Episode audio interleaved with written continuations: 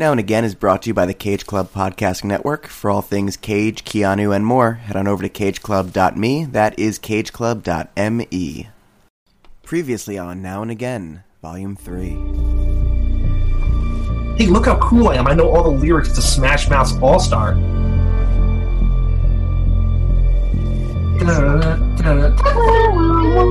Yep. I guess embarrassing to listen to at a certain point. Every 20 minutes, if you wanted to, you could find it on a radio station. It's just like she's just sweaty and wearing a snake.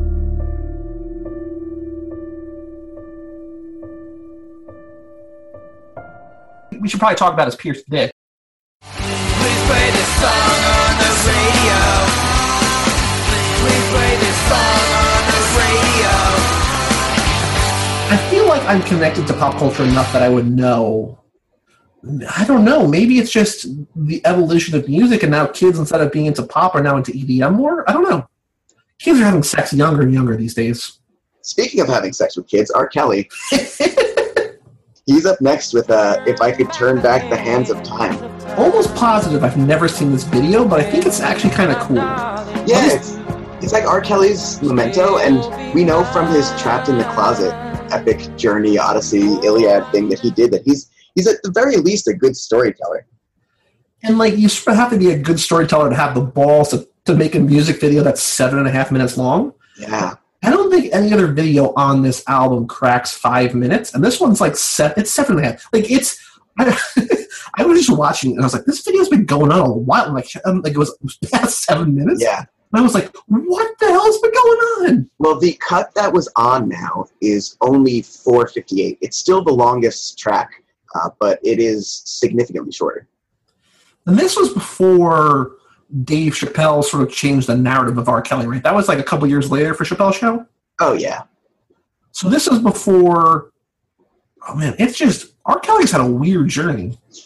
Do you support an artist that you once liked when stuff comes out? It's weird. Like Bill, Co- like I'm done with Bill Cosby. You know what I mean? Like, there's not like I was ever a huge fan, but like, you know, his first special, Bill Cosby himself, is like genuinely terrific. But like, I'm okay never listening to that anymore because he's a monster.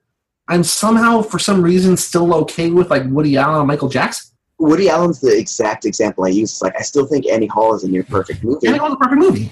It just, I don't, I don't know. I don't know. An icky situation. Yeah, and I think in this information age, you can just always find something that would make you not like someone that you love.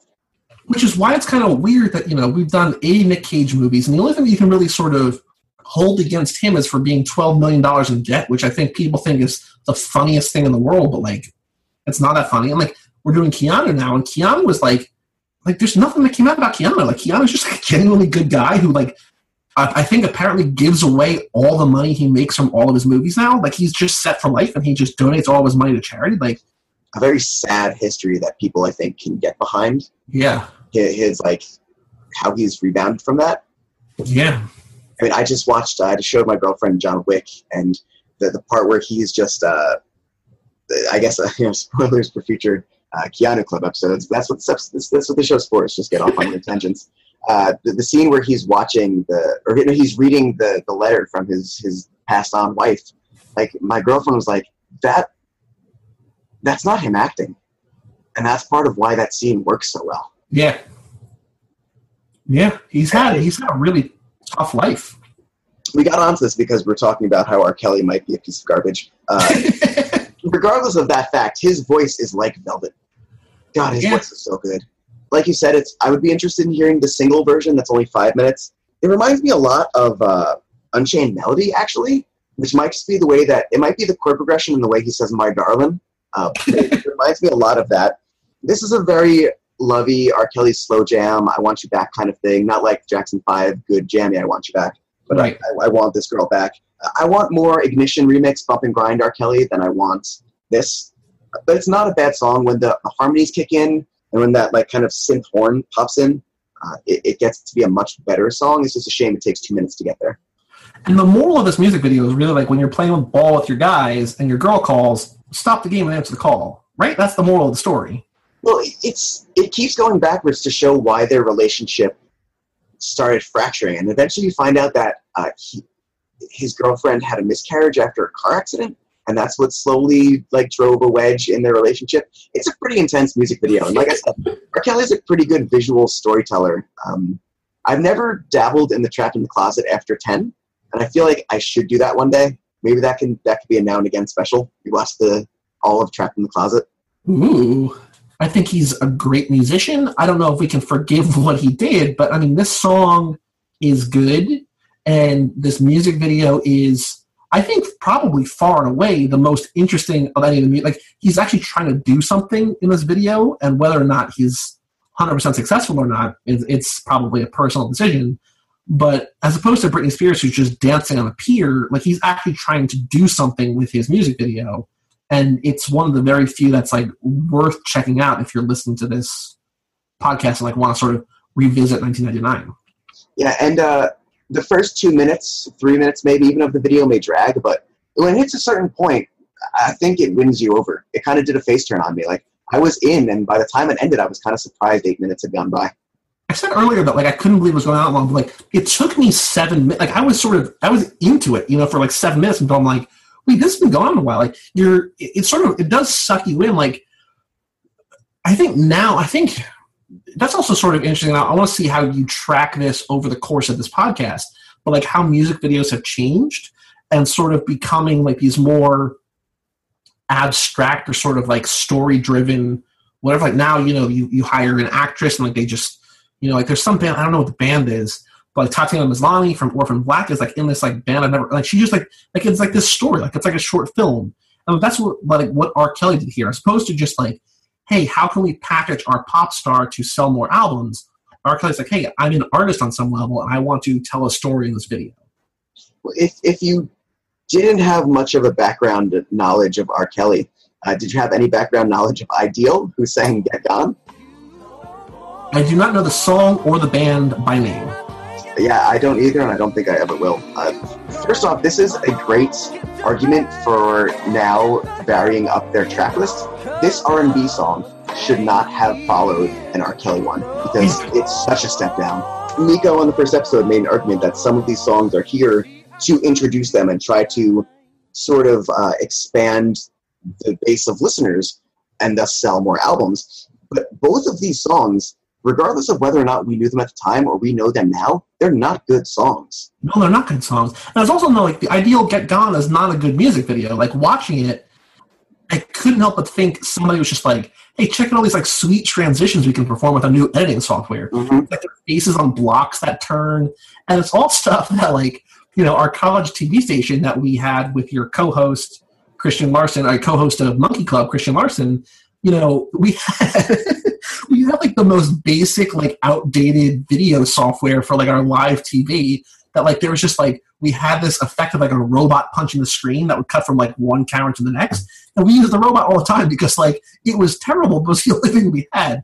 And here, like this song is like the, the music video. I mean, is like so 90s in a way that like people are just figuring out how to like do like digital editing. It feels like, like, oh, like like look look, let's look at all these like cool places that we can like put the video in the frame within the shot, like that we, you know what I mean? Like it's just like the whole thing is not what we film. We're just having like in like this block or this box.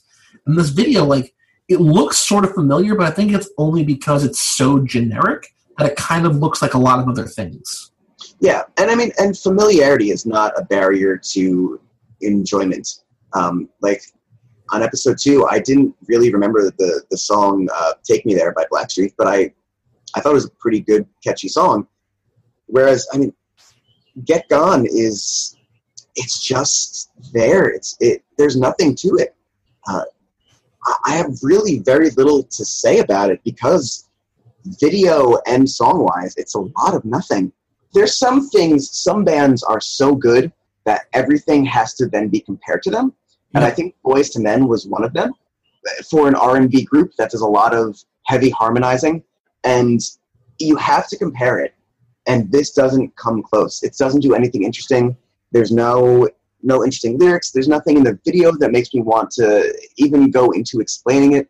Uh, it's just some dudes doing choreographed dancing and singing a song about how they want a girl to leave because she cheated on him and the, the relationship's over. I, I said this in the first episode. I hate using the phrase "it is what it is," but sometimes in music, it really just is what it is, and it's not good.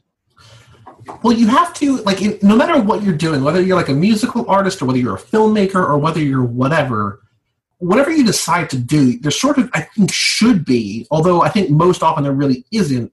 There should be a reason for why you need to exist in the world, and like if you're going to go into the R and B world as you know a four person harmonizing group, like you need to establish for yourself like you know, we might not be as good necessarily as Boyz and. Like, we might not sound as good or whatever. But like, here's what we bring to the table that's different. Like, here's why you should care about us. And like, I don't think, like you said, there's nothing about this video or this band that makes me like even remotely interested in like digging more into this band. It's just like I, they're a low rent version of something else that I know that if I was into that kind of thing, I could just do Boyz II Men. Like, there's no reason for me to like this. I think it's telling that this is one of two songs that doesn't have a Wikipedia entry. which is weird. Like you, you would think that, like in theory, if all these now that's what I call musics are covering the biggest hits or number one or number one songs or whatever, that they would all have some kind of Wikipedia entry because people like making Wikipedia entries for everything. But the fact that there's two songs on here that don't, and one song that we're gonna get to in a little bit that doesn't have a music video, like it just, I think that I think it points to a couple different things. Either number one, that it's not an important song, but like number two, like why did now pick it? Is it is this really just a let's introduce people to ideal? Like that, that I, I I don't know. It's also bad they have such a generic name. Yeah, I mean, and I mean, I think it is a, a thing that they it was trying to introduce them because this was the year that their album came out, their only album, and they were gone by 2004. Uh, in 2004, they had a single that CeeLo Green was on, uh, but it didn't chart at all. It did nothing. So did you say that they, they get gone by 2004? they uh, they do get gone, yeah, by 2004, and uh, that's it. I mean, it was it was an album that went gold apparently, but seemingly on the back of this, it, it went up to 13 on the U.S. charts and number two Really? on the R&B charts, which Really? I I it's not that good. I don't. I mean, hey, That's that's that's astounding to me. Like I guess you know, like I was saying before, I'm not that into music where I should be surprised that I don't know things, but I'm surprised that I've never like. You know, I, I've been in touch with popular culture long enough that like I just never heard of them. Like it's just it's so foreign to me. well, I mean, they were dead by 2004, so uh, they're they're kind of just a footnote is maybe generous, but uh, they came and they uh, and they went, and uh, but Chanté's got a man. Chanté's got a man, and this is a song that at least sounds familiar, but I don't think I know the song. I did not know the song. It did uh, get pretty high. It got up to number 10 on the Billboard Hot 100 and again number 2 on the uh, Hot R&B charts. And it went gold again. So this had its moment. I think it's a song that's for women. I feel weird saying that and I feel like people who are just listening to this without listening to the song uh, might be real mad about what I just said. And I understand that. But it starts off with, the video starts off with 45 seconds of like sex Lady, lady's talking. yeah, it's just them talking about their men, and it, it's just not a song for me. And I'm I'm willing to accept the fact that I'm probably wrong about some of this stuff, but some of it's just not for this guy. And I want to expand that more, but this is these two songs were not the songs to do that. I don't think. If you want to use these now that's what I call musics as sort of a learning experience or a way to sort of expand your cultural horizons, it, it's difficult to do so when, like we talked about earlier, they're they're not doing anything productive with the structuring. It's like you know we just had a great R and B song followed by a generic one, and now we have another one, but like this one's by a lady, and it's just I don't understand. It, it's all just sort of like I feel like if you're listening to this as a suburban white kid, you buy now three, and for some reason you're listening to it all the way through. This is when you like skip, skip. Like you just you just don't listen to these songs. Yeah, I guess. I mean, on on now one, we talked about how something like Brian McKnight's "Anytime," like that's that's a song that revisiting at this age, I recognized was like, oh, this song is really good. Just because I didn't know at the time doesn't mean it can't be good now. Right. Part of this is being excited about revisiting some of these songs and giving them another chance. I mean, we just said we talked about a song that's reviled, like, and this they're turned into a meme, like All Star. We're, we're saying, hey, and it's on its own and merits, it's not that bad. This song just, it's it's a lot of nothing. It's a song about how awesome it is that she's got a good boyfriend. Like, why do I care? Why does anyone care? No one cares. I, I feel like even the girls that she's telling this to would be like, "Oh, that's nice." Then like they would just move on. Like I feel like they would get tired of the fact that she's talking about this new guy by the time the song was over. But yeah, part of the song is her condescending because her friends don't have good men. Tell me that this video did not remind you of like those vanity videos that like go viral, like the Rebecca Black things, where it's just like the girl whose parents paid for the video and her friends awkwardly being around as the video is made. yeah. There's like a real weird like vanity aspect to this song. Oh, absolutely. I feel like I mean the fact that the song is called Chanté's Got a Man. It's not. You know what I mean? Like it's. That's like not only is it. It's not enough that my name is attached to it as the artist, but I've also got to have my name in the name of the song.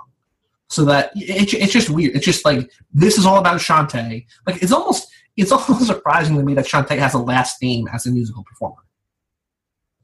Yeah, in 2016 she might not, but she's got a deep. I mean, I just clicked on her Wikipedia. She started in '92, and she's every single one of her albums, except the one that came out in 2013, uh, was top 20 on the R&B charts or lower. So she's someone who clearly has a following, just in something that is again is just not in our Venn diagram. There's there our Venn diagram of people who listen to Chanté Moore and us are just two circles completely separate from each other. That's true. Our circle was more into bands like the next one, Blessid Union of Souls with Hey Leonardo, She likes me for me. which I forgot until today the fact that they intentionally spelled their name wrong, and then it made me so angry all over it. Okay, see, I when this song started, I thought the song was uh, "She's So High." If you remember that song, No, that's a better song than this. This is a garbage song. I thought they were the same song until about a minute and a half into the I song. don't, I don't think She's So High is necessarily a good song, but this is a terrible song. I don't like this song at all. Like All Star, it's not good. I think it's, it's definitely worse than All Star, but it's also a song that like has stayed in my head for 20 years. And like this, like like with the charm of Robert Redford oozing out my ears, like I I still remember that. Like, I don't know why I remember that. Like that's not doing anything for me. And a lot of times, like it's quotes like this where I wish, I so wish that like you could sort of like purge like, all right, brain, like remove all Limp Bizkit lyrics from my brain and just give me like the state capitals. Like just like let me know like something like even remotely useful. But Yeah, instead, I know that I know like half the lyrics to Hey Leonardo for no reason. yeah. If we could drag stuff to our like the recycle bins of our brains and free space, how much smarter would all of us be? Instead, we know the lyrics to "Hey Leonardo." Now I have a really important question that this these lyrics bring up. That you know the whole the whole point about the song is that she likes him for him. Before I get to my important question, I have a, a separate question. That the lyrics say, you know, I'm so glad I found her once again. Does that mean that he found her and then lost her and then got her back? Hmm. If so, because she seems to be into him for him for quite a bit of the song. she doesn't like him, even though he has the, charm of Robert Redford out his ears. Because he, he name drops Steve Buscemi, but he doesn't know Buscemi's last name. That's my question. Was there ever a point in time, even 99, which is like the most ridiculous, you know, the fact that it's two years after Titanic, that, you know, that she's fr- that he's he's friends with Leonardo, or he hangs out with Leonardo, or that guy who played in Fargo, I think his name is Steve. Mm-hmm. So, okay, so I want to break this down for a second. So, number one, he's talking about how he hangs out with Leonardo DiCaprio, which is cool. That's a cool brag. Like, I mean, it's still a relevant brag today, you know, even though there's all sorts of things you can hate on Leonardo DiCaprio for. Um, number two, I understand that it's just so stupid. It makes me so angry and also so happy. the. The, the, the notion that he's positing is that he's friends with Steve Buscemi, but, but he refers to his friend as that guy who played in Fargo, I think is a name. So, like, not only is he like hanging out with Steve Buscemi, but he knows him as that guy from Fargo, not by his act. Like, uh, I don't understand like why why that's the case. But also, why would anybody be as impressed as being friends with Steve Buscemi as they are as being friends with Leonardo DiCaprio, who is a year or two away from being literally the biggest person, like the, like the biggest celebrity in the world, like the biggest movie of all time. You know, like I, nothing about this lyric makes sense, which is why I find it such a goddamn delight. I mean, it's it's basically humble brag the song. yeah, I don't like it either. There's nothing. It's got a harmonica solo, which I don't know if there's ever been a song by a band not called Blues Traveler that was worth having a harmonica solo. Well, Blues Traveler's got nothing on Blessid, B L S S B L E S S I D, Union of Soul. Like everything about this band and this song and everything is just atrocious. Have they ever done anything outside the song? Probably a couple bar mitzvahs, maybe a high school reunion. Like they've got to be a one-hit wonder, right? I feel like they have to be. The Wikipedia says the band's first studio album, Home, had some success with its lead single, I Believe. The Sure. song popularized the band with local area DJs and became one of their greatest hits. So something we've ne- neither of us have ever heard of is one of their greatest hits. It's mm, Hmm, okay, sure. I will give you a thousand dollars if you can name the lead singer's name. Well, he looks like Tyson Beckford, according to the song, with the Mhm. charms of Robert Redford. Oozing on his ears. His name is Eliot Sloan. Know, They had six albums. They had one come out in 2011. hey, I mean, that's a thing that happens. Uh, I saw, I didn't see, okay, I was in Asbury Park when uh, Third Eye Blind was playing at the outdoor stage of the Stone Pony, and they were very adamant about playing stuff off of their new album instead of playing like Semi Charmed Life and Jumper, like every single person who was there wanted. If Third Eye, if I saw Third Eye Blind play and they didn't play Motorcycle Drive By, I I don't know. Like, I would just give up on that band. Like that's like such a beautiful, perfect song. Like play your hits. Just play your hits. They didn't close with Semi Charmed Life. They played that and then played two new songs, and just to the sound of everyone leaving the venue. That's weird. What? So okay. So in terms of performances, I can sort of see. It, like mm, I don't know. That that's just weird. When I saw the Foo Fighters last year at Austin City Limits, they led with like their first five songs. Like Monkey Wrench was in there, and like I don't remember. It was like basically like of their first five songs, like four were like their greatest hits, and it was basically the songs that like you're supposed to wait all show for. And they just like they sort of like came out with them early, and I'm just like, I don't know what you're gonna do because Foo Fighters has Foo Fighters ever been on a now? Have you have you researched that far into the future? Um, I I'm gonna throw it out there and guess that times like these, or uh, what's the done done on to the next one song? Well, I, I'm gonna I would put a decent bet that one of those shows up there. Because Foo Fighters is a band that basically, you know, the color and the shape is a fantastic album and has spent Yeah. their entire career trying to come up with an album even like remotely as interesting as that one. And so to put like songs like Monkey Wrench and Everlong and stuff in your first five in a set is just like, okay, cool. Now what are you gonna do? Yeah, And so it's just sort of the same thing like with Third Eye Blind. Like if you're not going to close, like if you're gonna if you're gonna play Semi Charmed Life and then be like, hey, we got more songs. Like, no, I'm good. Like I I don't need to know anything else. yeah. Well, who opened for them at that show was Dashboard Confessional, Yeah. and uh, spoilers, they closed with Hands Down and Vindicated because Oh, yeah. you have to. If if you're a band with like those songs that everyone's gonna remember, you gotta fucking close with them. Yep. Anyway, we were talking about Blessid Union of Souls. This song sucks. Let's go to the next one. Sure.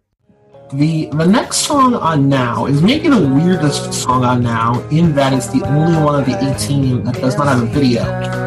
It's Oleander, Why I'm Here, and I don't think I knew this song. Well, you do know this song. Uh, you know it from when it was called Heart Shaped Box by Nirvana. Oh, right, okay. Yeah. Should we just talk about how good that song is since it's the exact same song? I didn't have that thought when I wa- when I listened to this or when I watched the video. Um, I did say that it sounded kind of generic in like a '90s sort of way, but I thought it also aged better than a lot of other stuff on here, and I was okay listening to that and just staring at the robot album art. But it also makes more sense that like, oh yeah, like I would like this a lot more than most of the songs on now because it's just a low rent knockoff of you know one of the best bands of the '90s biggest hits. Yeah, it was like how a lot of like wrestling promotions in the mid '90s would give their their wrestlers' entrance music that was just a real a really thinly veiled knockoff of a more famous song. Like I think Raven had like an even flow ripoff. I know Diamond Dallas Page had one that was pretty much just smells like Teen Spirits riff over and over again. That's what this sounds like. To the point where for me it was so distracting that I got literally nothing out of this song except heart shaped box, heart shaped box. Why aren't you just listening to Nirvana?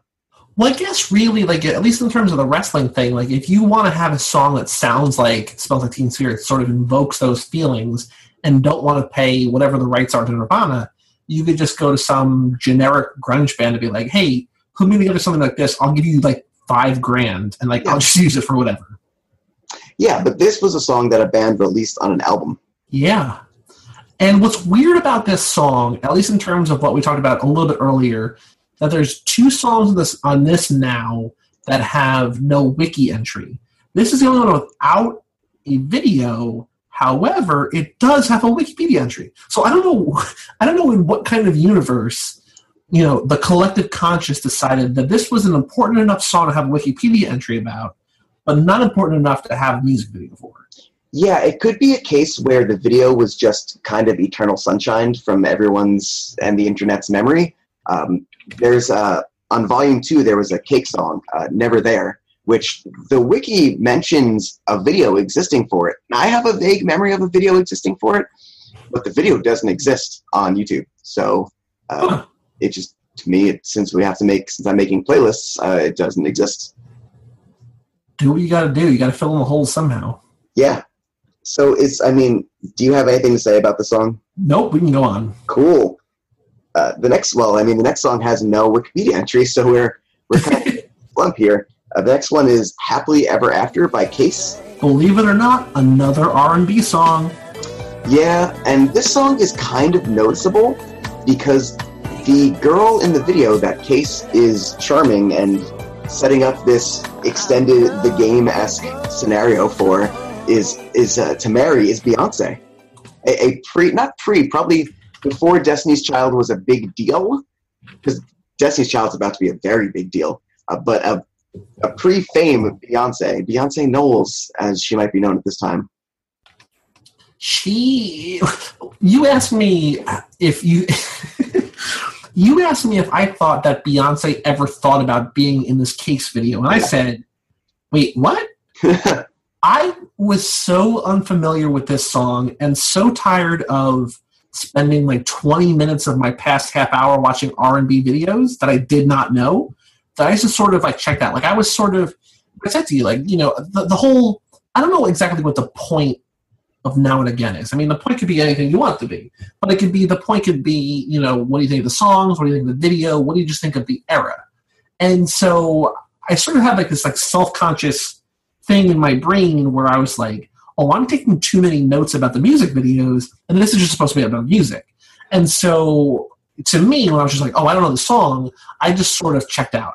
And I didn't even realize that it was Beyonce. And so when you were like, do you think she ever thinks about being in this video? I was like, wait, what?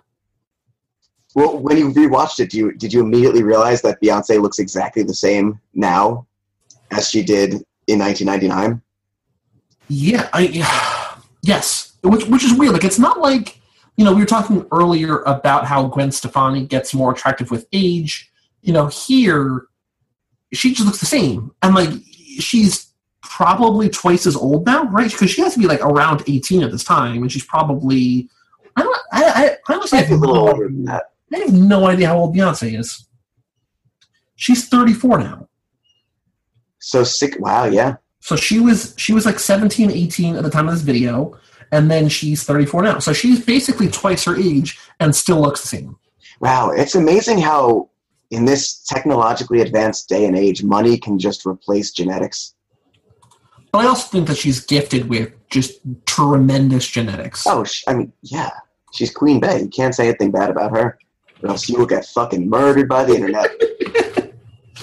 Do not trash Beyonce, otherwise the internet will trash you, and also she'll take a baseball bat to your car. Yeah, I laughed really hard at, at his first uh, at Case's first setup where she comes into a room and there's just like thirty dozen red roses, all I could think was like, this is Tommy. This is what Tommy Wiseau would have done if he could have. I thought the same exact thing. I was like, Yes. this is the music video. And so when when after you told me, did you see, or after we talked about, you know, Beyonce and this video, I went back and I was just like, did I not soak in anything at all? And then, you know, I, I was sort of skipping through and I saw Beyonce, and then I saw that bed not covered in red roses. Like there's no roses, I don't think, on the bed. It's just the entire floor around the bed is just roses. And I was like, oh no, I remember this because this is an insane image. and and this song is so uninteresting and generic that it could be one of those like four R and B songs that exists during the sex scenes in the room. It's the song on this on Now 18 that I took the least notes on. The only notes I have for this is, man, this back half is R&B heavy, and then nothing about this is familiar. And that was enough for me to be like, all right, I'm good talking about Case because just like I don't even remember the name of the band from earlier. Just like Ideal, Case is like the worst name. Like these are this is back when bands did not need to be SEO friendly. Like they- they're not like they're not naming themselves for Google. It's not like, you know, you can't just find like you can search like case and then like case music and even case music might not be enough. Like you might need like case R and B music to like find the band case. He, uh, I'm looking at his Wikipedia right now. He, um, 2001, he had an album that hit five on the U.S. charts. Really?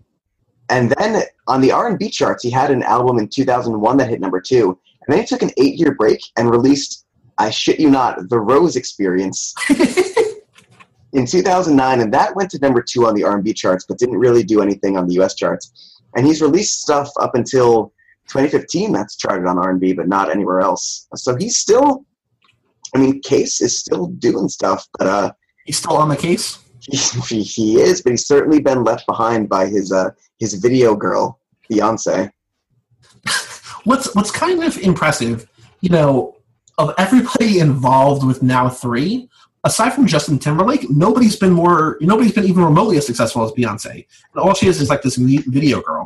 And I mean, Justin Timberlake isn't even actually on this album. I mean, just the oh, idea. Oh, yeah, no. Yeah. So, the most successful person on Now Three by far is just a girl who was in the music video. Yeah, I mean, Blink One Eighty Two maybe is. I mean, they're- they're still relevant at least compared to. Yeah, but relevant is not the same caliber as biggest artist in the world. I mean, Britney Spears, Blink One Eighty Two, they're still doing fine. R. Kelly's around here and there, I guess. Yeah, neither neither of them put out Lemonade.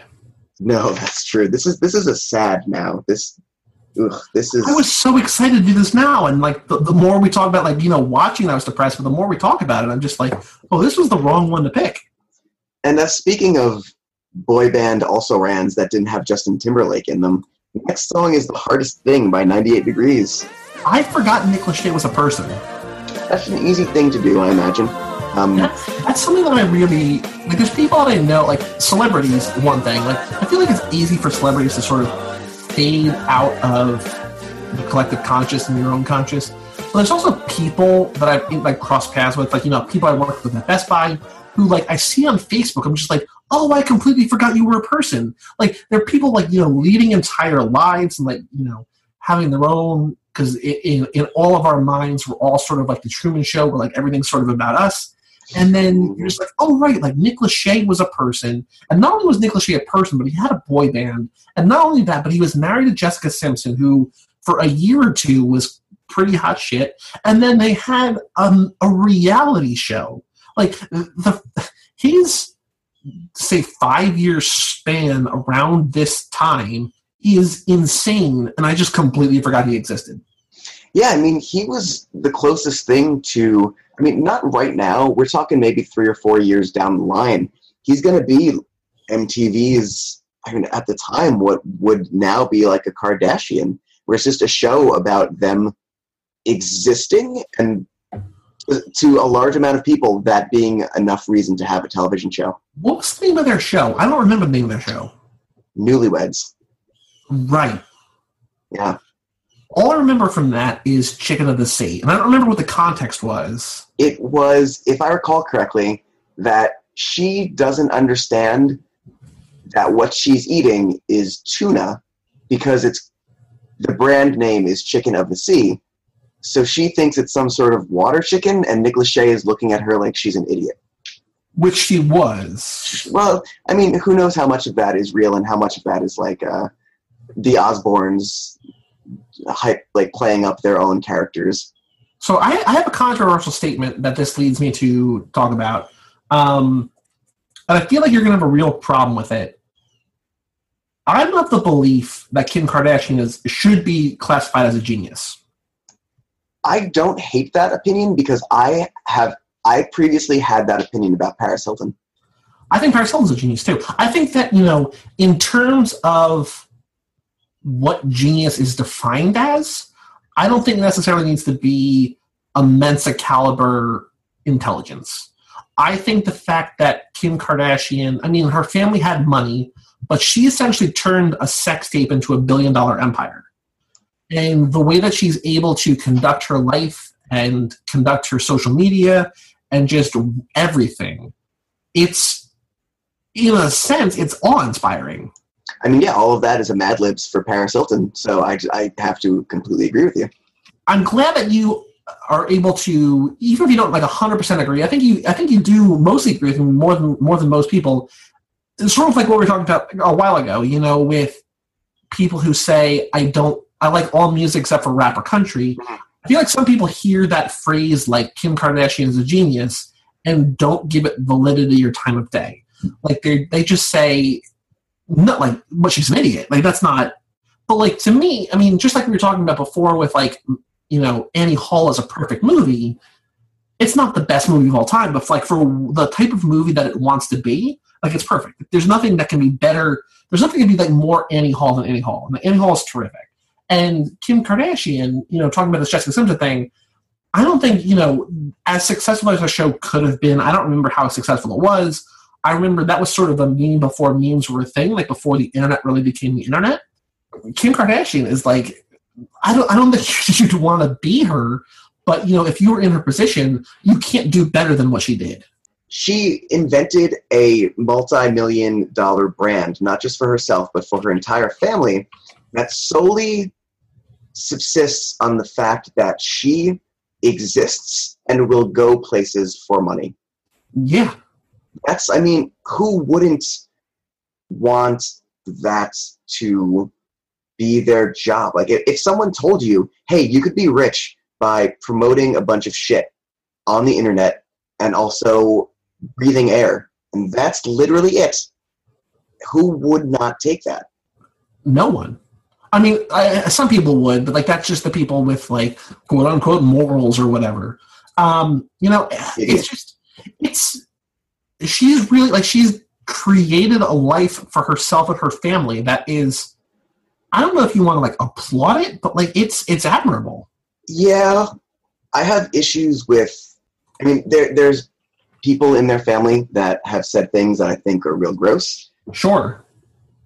but I think she's largely inoffensive. But I can also understand why people get mad that that's a thing. That like who one of the Kardashian and or Jenner siblings is dating, like that's a news story Right. when there's other things that are newsworthy happening in the news that people are like people use that as an example of like well this is what america's priorities are and this is an example of why america's going down the tubes and i think she's just a scapegoat for Absolutely. Yeah. old man yells at a cloud old man yells at kim kardashian Because you, you, if you want to like bash society and bash where we are as people, you can look at someone like, you know, we talked about him earlier. Like you talk, you look at somebody like Justin Bieber or Miley Cyrus or somebody who, you know, you could argue is doing things like they're they're they're cultivating their brand or whatever. But like you know, they haven't created a platform. I don't know. I mean, I I feel like I'm I'm defending this and I'm more passionate about it than I truly am. But I'm willing to just like for a while, and I've changed in this. Just like for a while, I would defend Jupiter Ascending to most for most people because like so many people were so quick to like jump on the bandwagon of like, oh, that's a shit movie. I was of the mind like, no, like you know, it's it's an original idea, and even though they they they missed, they still swung for the fences. I've since seen the movie again, and without reservation, think it's a terrific movie. Um, so we can get into that at some other point. but more importantly, in terms of Kim Kardashian, like I don't, I don't go around thinking about her on a day to day basis, but I would be quick to defend her and what she's done, just because so many people are so quick to be like, "Oh, she's a nothing. She's just like a, a bimbo or whatever." Like I really respect what she's done, which is sort of weird. No, I completely agree with you because she has also built.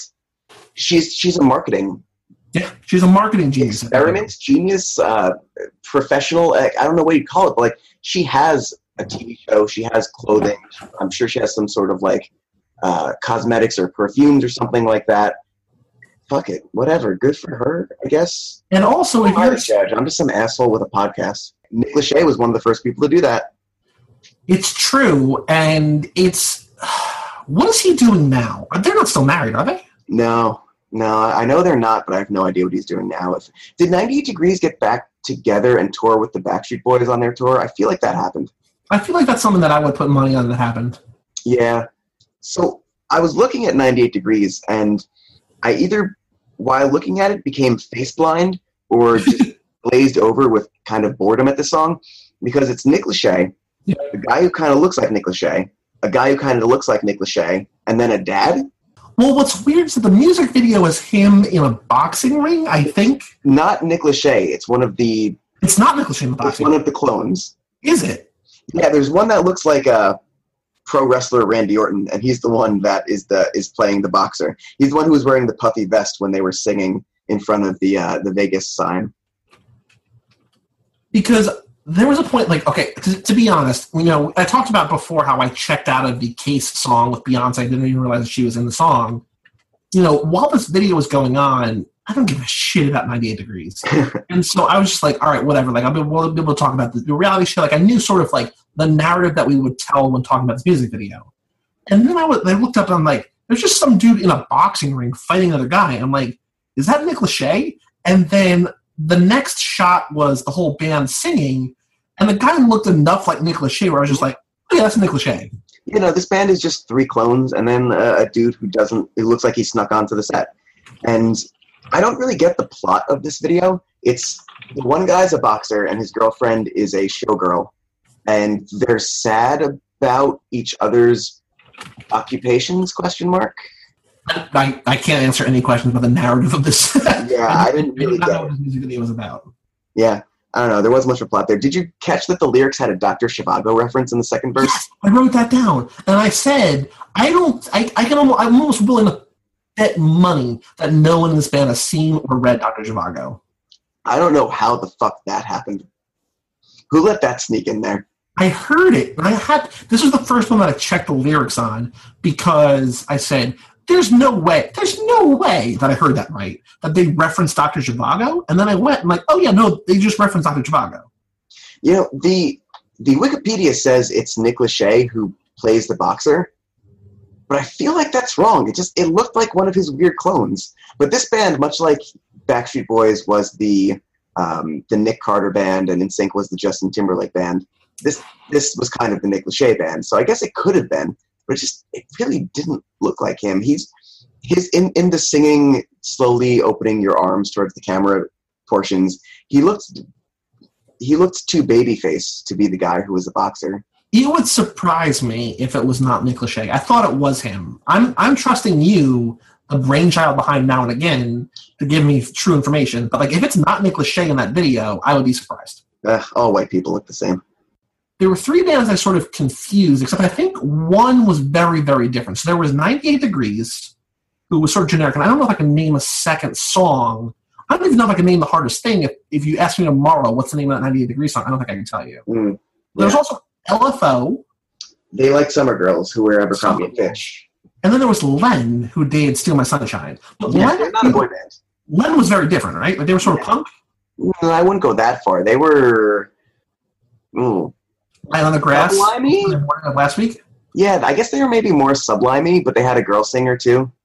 because they were so I don't know why I I think I I think in my weird brain I equate Len and LFO because they're two three letter bands that start with L. I could see that. And I equate LFO with 98 Degrees because they were in that like cluster of boy bands that aren't important. I just know that that Len song, which like the guy in the song had a really scratchy voice, and then there was a girl who came in right behind him. He's like, I know it's up for me. If you steal my sunshine. No, Yeah. it came out. It came out in '99. It came out Oh, this shit. year. That, that I think it's a pretty forgettable song. See, I would have I I would have expected you to say 98 degrees LFO and then like a like an O Town. Oh, O Town was the religious boy band, right? No, O Town was the reality show boy band. Who was the religious boy band? I don't know. I think it was O Town. No, no, O Town definitely not them because one of their songs is all about um, coming in your sleep. That oh boy, that yeah. Okay, they were they were created by making the band. Yeah, they were they were a, um, a reality TV show experiments, and they had one of their songs will come up on this in the future because I will I will go to the mats for one of their songs as one of the best boy band songs ever. There was something. There's a band. What I'm finding on Google right now is there's a band called Plus One that was a Christian boy band, but that's not who I'm thinking of. Mm. I remember there was the parody boy band that MTV made. They were called like um, I don't know. They had the "You plus me equals us" song. The calculus. I know my calculus. Yeah, I don't remember what the name of that band was. There were just so many also ran boy bands at that time. Who could even know? That was Together, the number two Together. Of course it was. Of course it was. Duh. Um, so Steal My Sunshine, not to get off on too much of a tangent, but that's the whole point of this podcast, was written and composed by a band member Mark, and then in quotations, the Burger Pimp, Mumble C. He's got two nicknames. Good God, do I hate that? The Burger Pimp and Mumble C, Marc Costanzo, Constanzo, and Greg Diamond. That guy would be the worst like MMA fighter.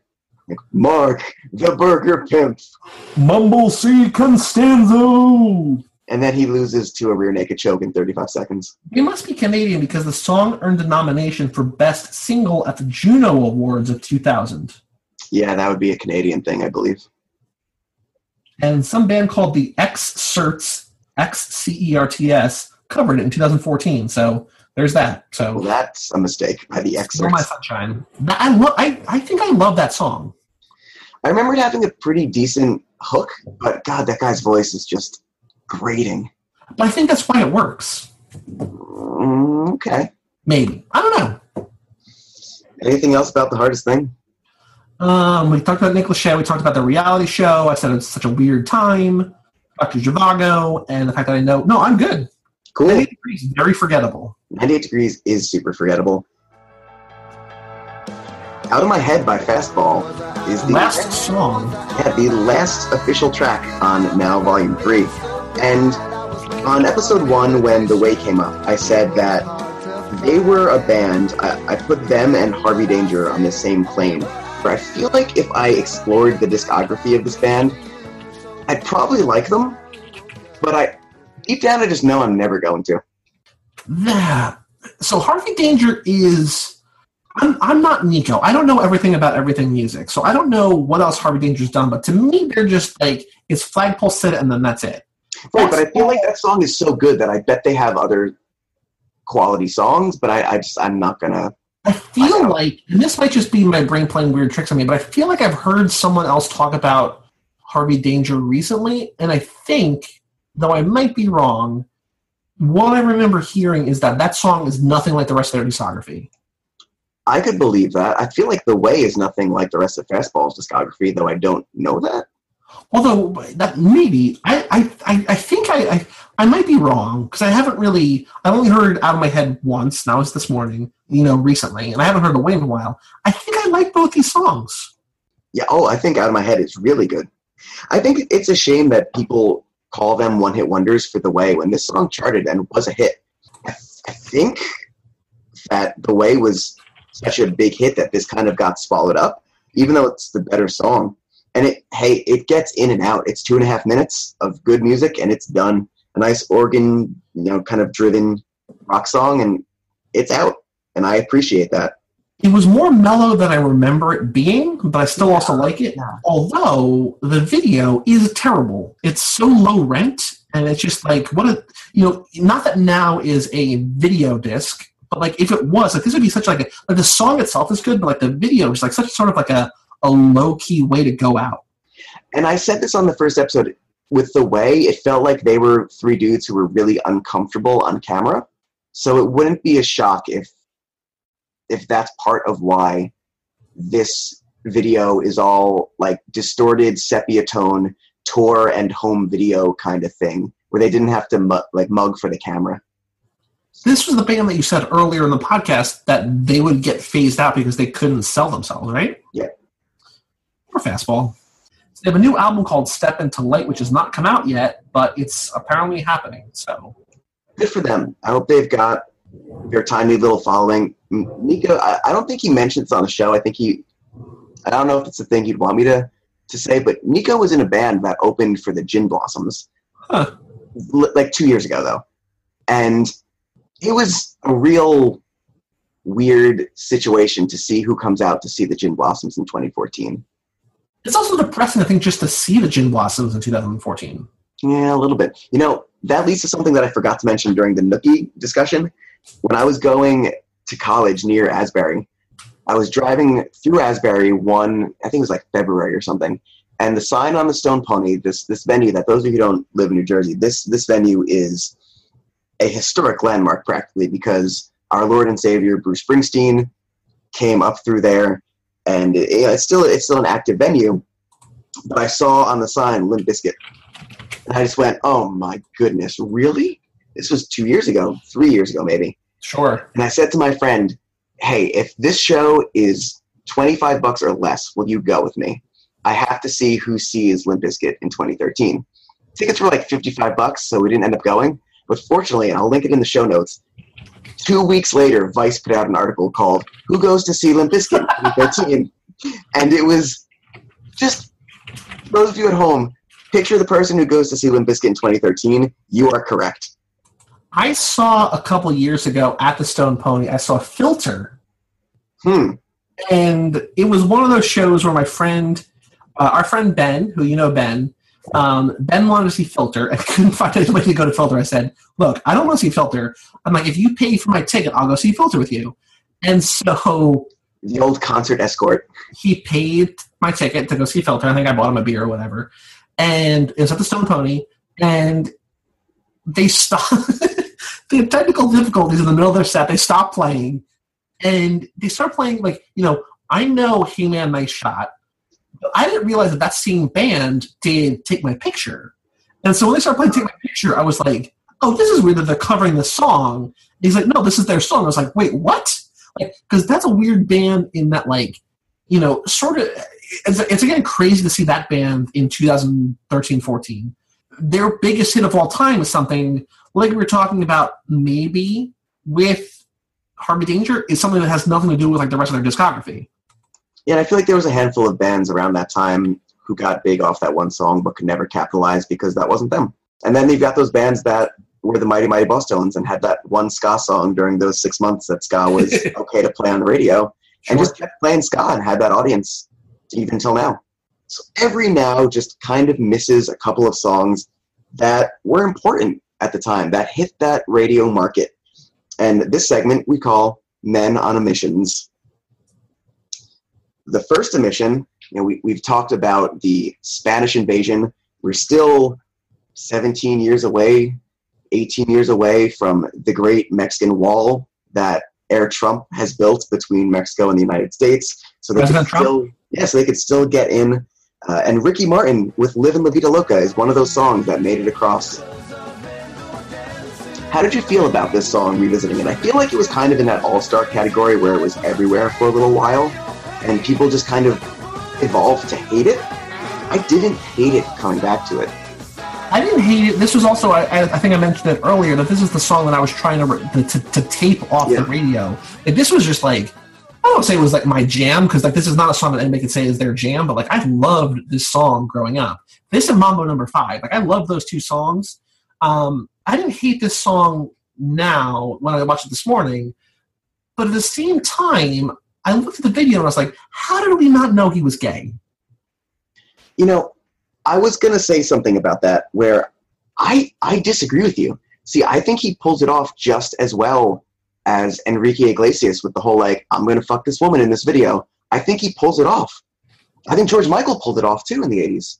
I mean, it's I wasn't alive then, so but even, so I've always always only known George Michael as gay. But okay, so in George Michael videos, I could see how he pulled it off. In Wham videos, I don't know how people didn't know. I guess the '80s were weird. the 80s were weird. There's there's one moment in the Livin' La Vida Loca video that I didn't watch it with a real fine tooth comb because I'm really familiar with it. But there's one moment where like, so like it, it cuts back and forth. Like he's singing on stage, he's laying down, like people like this girl's dripping hot wax on him. But there's also like this sort of quote unquote narrative of him driving a car mm-hmm. with a girl in the passenger seat.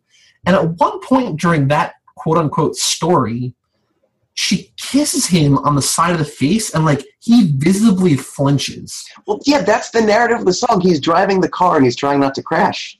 Yeah, that's the narrative of the song, but I was also thinking like on some level was also like I'm not comfortable with how they're depicting me. I mean, it, it has to be a shitty situation for Yeah. any artist or any actor who is gay to just have to be straight to have an audience. Like, that fucking has to suck for anyone. You're just, you know, straight white dudes who have a podcast. Like, we could never actually know, but Right. we're aware enough to know that that has to be horrible. Like I wish we were in a I wish we got to a point in society where like everybody could just be what they were and people were okay with it. Um, and we're in a much better place now than we were then. But like, it's ju- it's just weird to like look back at like 1999 and look back at Livin' La Vida Loca and Ricky Martin as this guy. Like, you can't market at least then. You can't market a gay pop star. So like, you have to have him, you know, basically not having sex with like beautiful women, but like you know you know, engaging in foreplay with beautiful women. Like it's just like this uncomfortable sort of retrospective that like makes you sort of question things. Do you think they, they, they took it personally when they found out that their like this like love of their you know not child maybe childhood but like love of their like pop culture affection was gay? Like, like i don't understand. I guess it's hard to like put ourselves in their shoes just like it's hard to put ourselves in you know ricky martin's shoes.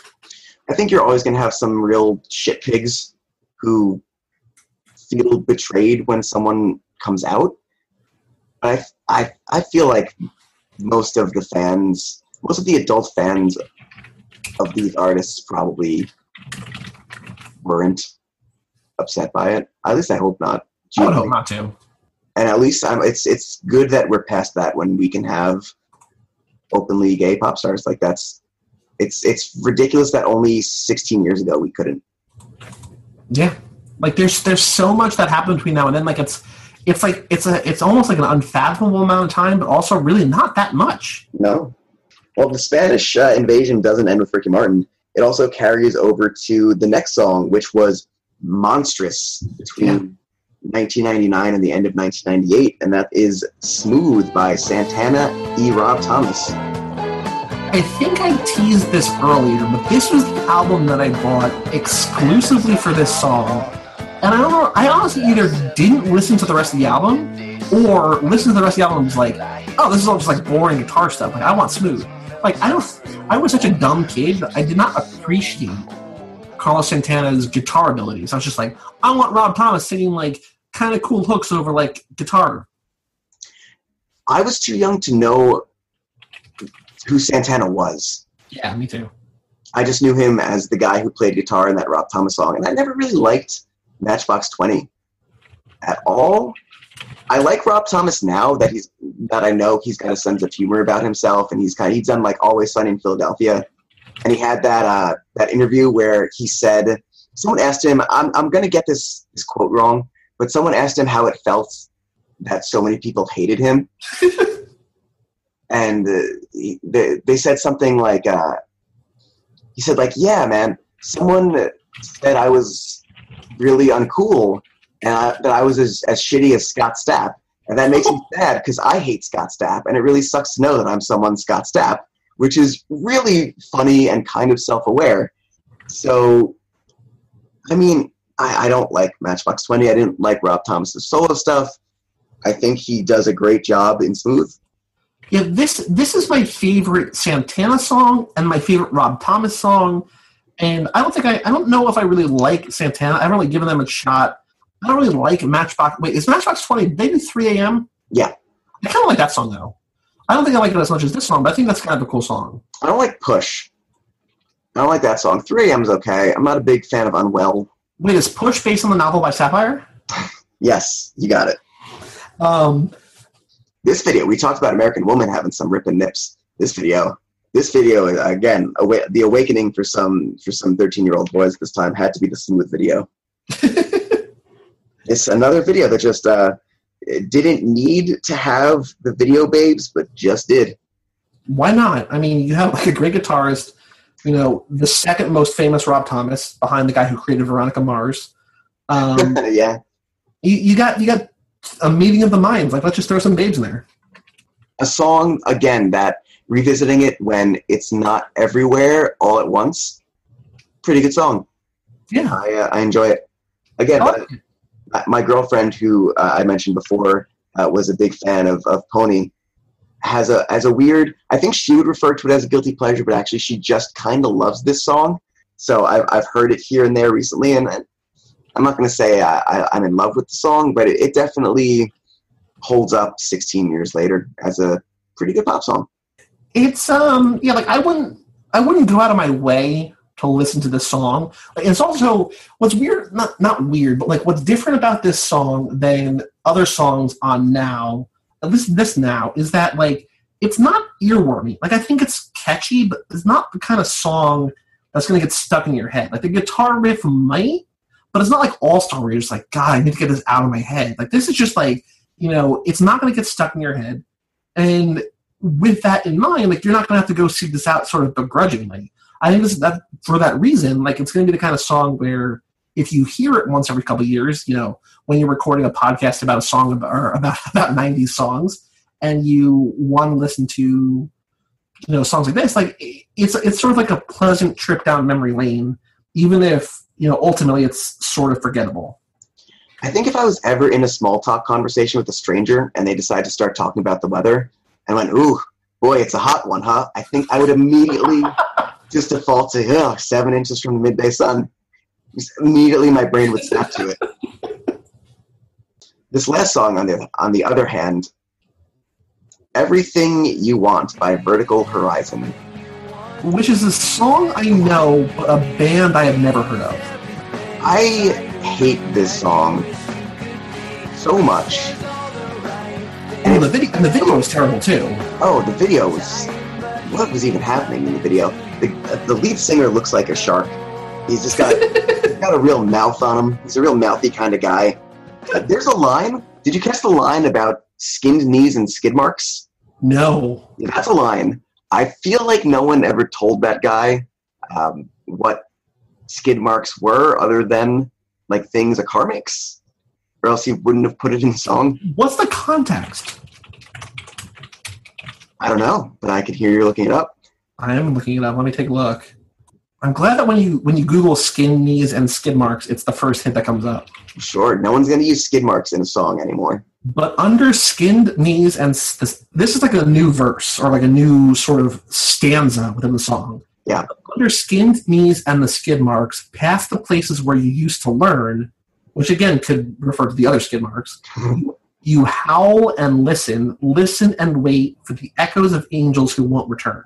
Yeah, there's nothing that's separating that from poop and tires. Like it's it could be anything. this is a song where the chorus I think is infinitely rememberable, and yet nothing else about the song, unless you're like listening like you were very closely to the lyrics, I could not tell you any other the lyrics of the song. Like I know the chorus by heart because I've heard the song however many times. You know what I mean? Mhm. But like, what I just read to you, like I don't think I've ever heard before. Yeah, I completely agree. And I mentioned on episode one that I thought the song by Tonic, which I don't even remember what that song was now, because it's. I thought that song was this, and I mean, this song. It's it could be a million songs. It's completely forgettable. We have some Wikipedia news on the song. Could you read the explanation by the songwriter of what this song is about? I was in love with this girl, and she was just a broken person. She kept turning to everyone except me for love and acceptance, and I wanted so much to help her. I wanted to be the one to give her everything she wanted, but I couldn't. She just couldn't accept it from me, and it was that pain that led me to creating this song. And I like what I like better than that terrible description is that your header for like this section of the document is vertical horizon shit song. Yeah, I just get really mad when I. it- It's it's really that before it existed, it's it's still that MRA kind of nice guy. Like, why do the girls always date the jerks and not this nice guy? Tips fedora, milady, kind of thing that is so self-centered and misogynist that I just absolutely fucking loathe in every human being that earnestly experiences that and feels that and posts about it on the internet past like mm, age 13 right. this this guy made a song about if only this this quote unquote broken girl would look at me naked then everything would be better for her like fuck you Well, what's weird is that even though this song isn't on Now 3, this is some, one of your honorary submissions, Mhm. It kind of sums up like a theme. Like, I don't know if this whole album has a theme because I don't know that any mixture of 18 singles from a given year is ever going to have like one theme aside from Can't You Believe How 90s these all are. But a lot of these video, a lot of these songs, a lot of these videos, they're all like, can't you believe like how dumb this girl is for not being with me? Like there's like three or four songs like that, and then like three or four other songs that are sort of like adjacent to that. It's sort of like I understand that you know, unrequited love is always going to be something like a, like a topic in, you know, in in in drama, in literature, in whatever, in songwriting. But these are all like of like a very specific mind. Like, can't you believe how dumb this girl is for not realizing how great I am? and it really spans a spectrum. You've got like the douchey, rapey frat bro in Nookie. You've got what I feel like is that, like I said, thirteen-year-old, really innocent, too young to know better, kind of style in the Backstreet Boy song.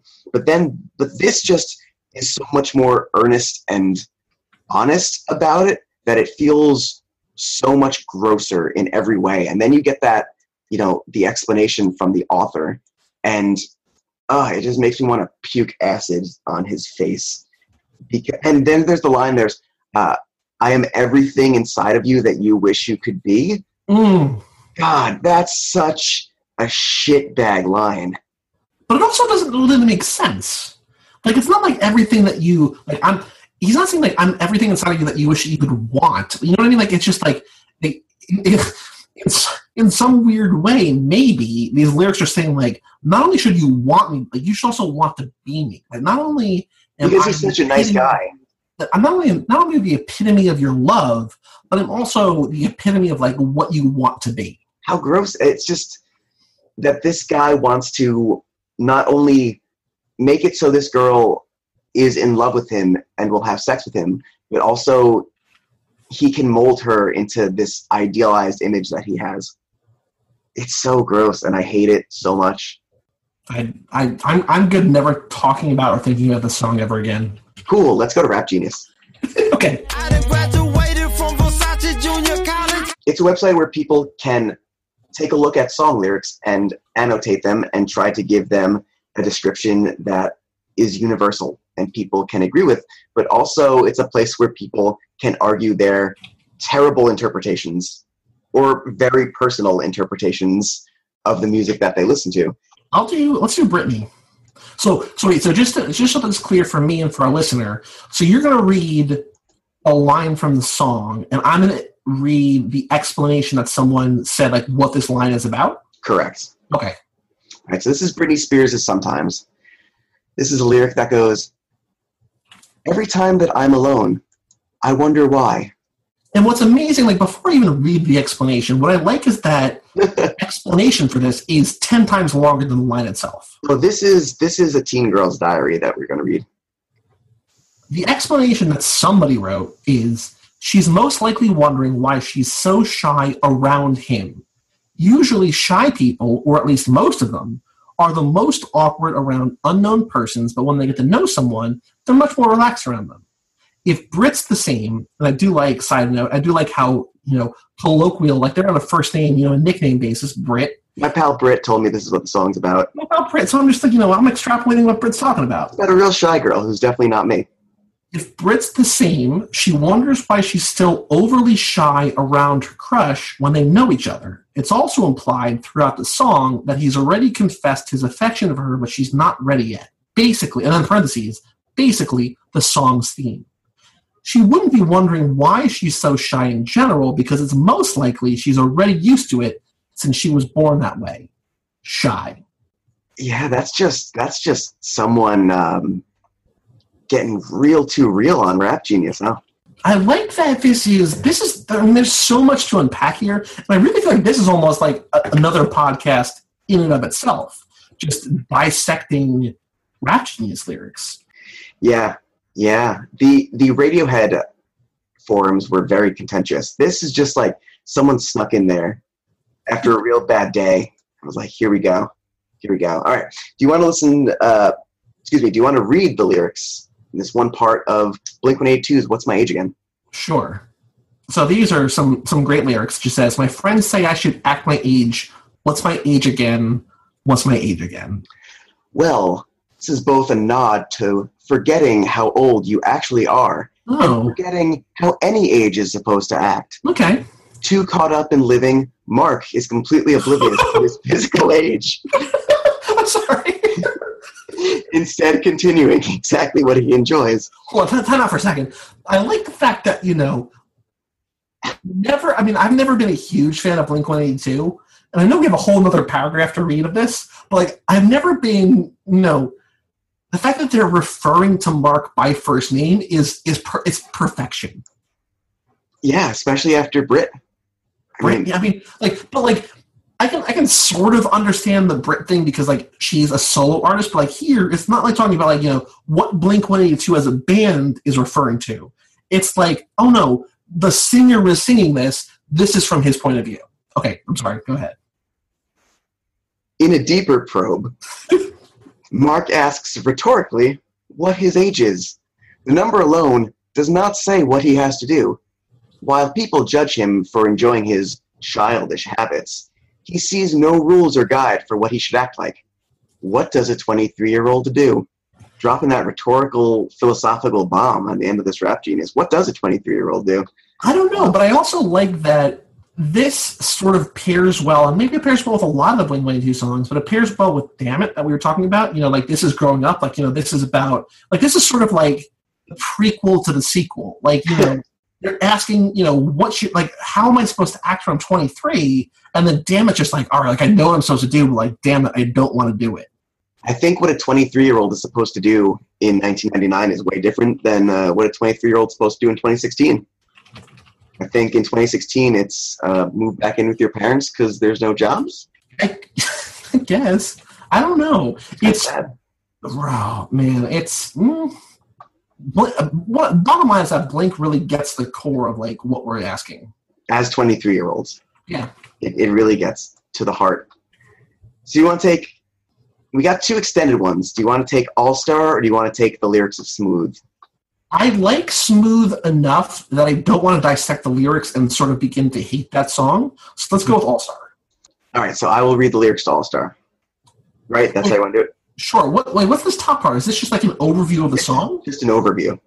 Wait, so this is just someone annotating not lyrics, but like what they think the song itself is about? This is the abstract to Okay, so- All Star. If someone was writing like a thesis paper on All Star, this is like what they're saying the point of their paper is. Exactly. So this is going to be some high quality stuff, I'm sure. Absolutely. This is peer reviewed.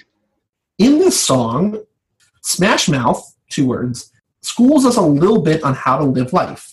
Life isn't supposed to be monotonous and organized, not the good life at least.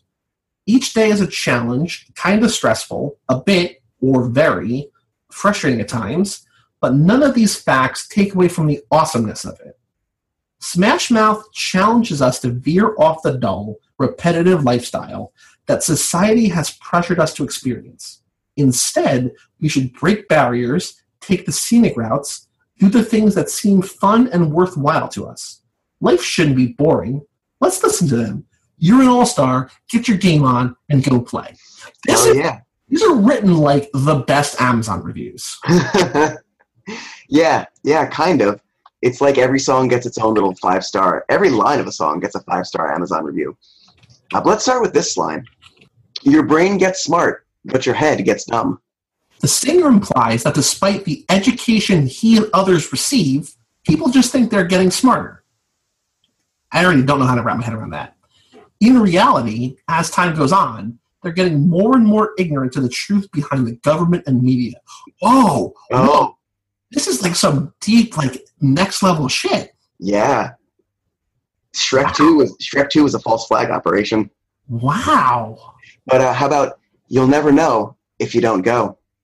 The singer is referencing that age old proverb and mum. Proverb and mum? I don't know what that means. Age old proverb and mum saying, You never know if you like something or not if you don't try it first. In context, you'll never know if you prefer a life outside of media induced conformity. For example, going to school, then university, then a full time job and family life if you do not try.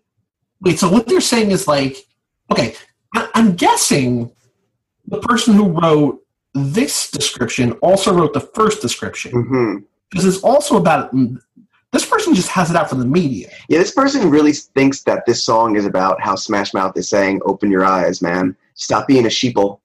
It's mm, because so apparently the media. But I, I feel like in terms of what the media's goal is now, which is just hey, you're young and beautiful, spend money and party. This person thinks the media is instead saying go to school, go to college, get a job, have a family, have kids. I don't understand like what media is this person ingesting that they think that's the message that they're supposed to be following. It's just society, man. Just don't let society get you down. All right, cool, cool, cool, cool. All right, how about this lyric? This one's for you. Hey now, you're an all-star. Get your game on. Go. Play. An all-star in sports. An all-star in sports is an extremely gifted and valuable athlete. Oh, there's just, there's just no explanation. It's all this is this is my great like dramatic monologue. I can't I can't do it. But all-star games are held in the MLB and the NBA to showcase all the most talented players simultaneously, usually in an East-West division split for teams. Now I'm glad, although I'm also sort of worried that they didn't dive into the NHL All Star game because then you really have dynamics about you know North America versus the world. They could get into a whole mm-hmm. xenophobic thing. I mean, there's a lot of ways you could go with this very in-depth, complicated lyric of "Hey, now you're an All Star, Yeah. you go play." Well, that's why they took out the NFL one too, because now they draft that. It'd be a lot more complicated. You need a lot more footnotes than just talking about East-West splits. I would love to see like an edit history of this and like see when they went from fans of voting to the draft in the NFL. Like someone was like, "Oh shit!" Like I wrote like in my Genius.com annotations of Smash Mouth's All Star, I included the NFL as a reference for like you know the best of the best, East versus West. And now that the NFL votes, and then like you know there's like Jerry Rice and Deion Sanders, and they they, they draft guys. Like I got to go back and edit my annotation. You can't get scooped on your Rap Genius edits. It's a uh, it- it's a doggy dog world in Rap Genius. One more lyric for All Star, uh, but the media men beg to differ. Wait, hold on, is it, it's Meteor Men? I thought it was Media Men. You know, I did too. There was, I will say, there was actually a back and forth debate, and someone linked the liner notes, and this is the correct. It's Meteor Man, like the movie uh, Meteor Man, with James Earl Jones and and some other folks. It's like that. I guess that I guess that ties in with the next line. I also feel like this is a real missed opportunity to say Mystery Men because True. they're in the video. I think this was Smash Mouth getting a little too clever for uh, for their league, as it were. Uh, but but the Meteor Men beg to differ, judging by the hole in the satellite picture. The ice we skate is getting pretty thin. The water's getting warm, so you might as well swim. Now, there's a lot going on in these lyrics, these four lines. So I would like to unpack for you and for our listeners what is really about. Um, and in case you were worried, uh, or in case you were curious, our government and society are falling apart And now that more and more people are joining the anti government movements, Smash Mouth suggests listeners should go ahead and do that too. Do you get that? So, according to not only this commenter, but according to Smash Mouth, if you don't like Hillary or Donald Trump, just go ahead and be an all star because that's, you know, you don't like government, so like download big government, like just go be an all star, go play. I think those those Bundy Hicks who invaded the Malheur, uh, Oregon compound. I think those guys were really big fans of Smash Mouth, probably. Do you think they were a fan of? Do you think that they were the ones who wrote these annotations?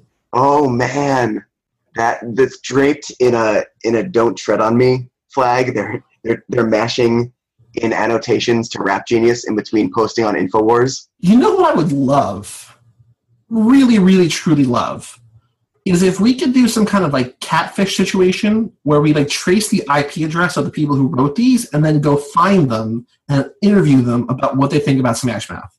Or we bring the actual writer of the song and make them have a discussion. Yeah, absolutely. Well, you want to finish off with Smooth? Do I want to? Do I want to ruin Smooth for myself? I guess. I guess so. I'll, I'll read the lyrics, then you can explain what they mean. Sure. Man, it's a hot one, like seven inches from the midday sun. The song starts off with a simple simile, with Rob's subject of desire Again, really, really, really personal and familiar. being described as outright beautiful. She brings so much heat to him that it's like he's blazing close. Hmm. Know how a midday summer in the South Americans can be? She's that hot. What do they? You think they mean South America, like Brazil, or like the South of America? I have no idea. I'm guessing based on the intelligence, the implied intelligence level of this, they're describing the southern half of America. I feel like if someone tried to diagram the senses on Rap Genius, their head would explode like in scanners. So now I understand. Now, now that you explained them, I understand those lyrics. But Chris, I was hoping you could explain to me what I hear you whisper. and The words melt everyone, but you stay so cool. Like, what does that mean? If he can hear her whisper, he's really close to her, like seven inches from her. This recalls the previous line about the midday about the midday sun and draws further parallels between the sun's hotness and hers. Hmm. woman's words are so emotionally charged and powerful that it's like the rest of the world doesn't exist anymore. This is not just a continuation of the metaphor of hotness already at play in the song, but an expansion of it, now encompassing the popular metaphor of things melting away. I've got two questions for you. Number one, is melting away a popular metaphor? Sure. Number two, do you think the seven inches is Rob Thomas's dick? Oh, damn, son. You should annotate that into I don't understand anything about this annotation. That's kind of the point. I mean, it it doesn't. The whole point of this basically. Remember what I wrote above? Just like look at that. Yeah. I mean, it, it lets you know that whispers are better heard when really close to a person. which is good to know because that's not something I thought of. Okay, now I get that, but like, what does "I could change my life to better suit your mood" mean? Rob Thomas, the writer of the song, ooh, that's a nice name, is expressing that he is willing to change fundamental things about his life to be with the smooth female idol that drives the song. The use of could instead of will indicates that he is only willing to change his life if his female idol is just as willing to accept him. Otherwise, he'll probably remain the same. Now, with this explanation, it's overwritten to the point where I want to like kill myself. But I also think that is like actually like a fair point. Like this is sort of like of all the things that we've read so far, I think this is the best analysis of any of the lyrics we've talked about. Kind of focusing on that could instead of the will and like the, the author's choice of words there. Yeah, I actually, I, I sort of honestly, genuinely like that. We're not here to judge Rap Genius. I mean, it can be good, it can be bad. Now, can you explain to me, like, you have to qualify as a Mensa level genius to get an account on rapgenius.com, right? Uh, you have to qualify as a Reddit level genius.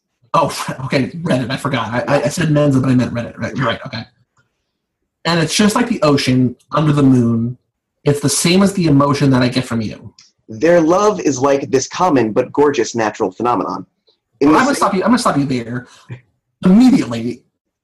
We're not talking about the same guy who wrote the previous annotation. We're back to the first the first two. this is the same writer. In the same way that the moon's gravitational pull affects the tides of the ocean, she, the titular smooth woman, draws Rob closer. Note the sun's effects on tides as well, continuing the sun metaphor from the beginning of the song. You know, Tide goes in, tide goes out. You can't explain that. two things about this. Number one, I love the word titular. Sure. And I don't think I ever would use the word titular to describe the song smooth. No, because you I don't think you can use titular to describe like an adjective. I No. think it has to describe like a person or like a name in the title of the song. Like if the song was called Smooth Woman, you could you could talk about the titular the titular woman, which is I don't think you can just mm, doesn't Well, work. because because they're not saying she's smooth. She's just got that kind of love and that can feel so smooth, right? Or be so smooth. Like He her does look- because you're so smooth a couple Well, he, he does say that. You feel the turning of the world so soft and so slow.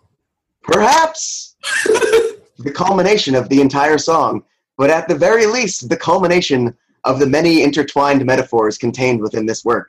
Okay. Here, the metaphors of the smooth woman as the sun and the moon of Rob, the planet Earth, affected by his attraction to her like a gravitational pull, come together and immediately draw to mind the earth religion and nature worship of ancient Native Americans What? whose culture, beliefs, and yes, smooth musical traditions still influence Latin American culture to this day. This to me feels like a third writer. Like we have the one that makes the actual like literary argument about could versus will. We have the other crazy person who does the other three. I feel like this could be that person, but I feel like it's not. I feel like this is someone who read those and then had their own opinion of what it was. This guy brings in like Native American culture like he's an East meets West in a New Jersey mall. this guy is almost the most interesting of all three because he's like Oh, some sure. weird, he's like some weird middle ground that like doesn't make sense in any regard. He brings in nature worship and uh, the earth religion.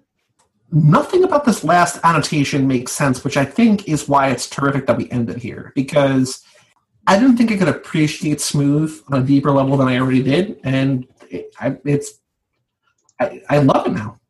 Well, now that Rap Genius has broken our brains, we're going to do some recommending. Something from around summer of 1999 that maybe we didn't know at the time, but maybe later down the line we learned that something from that time was really good and we just missed it, or maybe we liked it at the time. Who knows? It's a freeform podcast. Joey, do you have something to recommend to the audience? I do. I actually have two things. I don't know if that's breaking the rules of what you have set up in these first two now, as in four episodes. Am I allowed to re- recommend two things, or like, can I only do one? Uh, this is a uh, podcasting anarchy, so there's no rules. All right, cool. So number one, uh, well, I'm gonna start with number two first because there's no rules. Um, for some reason, I don't know why. I think just putting myself back in the era of 1999. I think I mentioned at the very top of the show we started recording five hours ago that I think I played a lot of N64, and I was thinking back to the N64 games that I was playing, and a lot of the ones that I spent a lot of time with are really obvious ones. But one game that kind of flew maybe a little under the radar that I just genuinely loved and I want to replay a lot, but also never actually do is Pokemon Snap. I don't know if you ever played Pokemon Snap, but it's a game that is a lot of fun. You, you basically are just like rolling down a river or like rolling down a beach and just taking pictures of Pokemon. And so I think N64 games are absurdly expensive now because they're a cartridge and they're just difficult to find. But if you ever come across that, I would say it's an underrated gem from around this time for what's arguably the greatest console in history. And so check it out. Yeah, I, I'm gonna actually stump for that too. It's a, it's almost like a, a kid's rail-based first-person shooter, except instead of shooting stuff, you're throwing pokeballs and taking pictures. It's, it's got like this weird puzzle mechanic too, where you have to set up certain things. It's a fun game. Uh, I'm totally with you on that. What's, uh, what's your number one?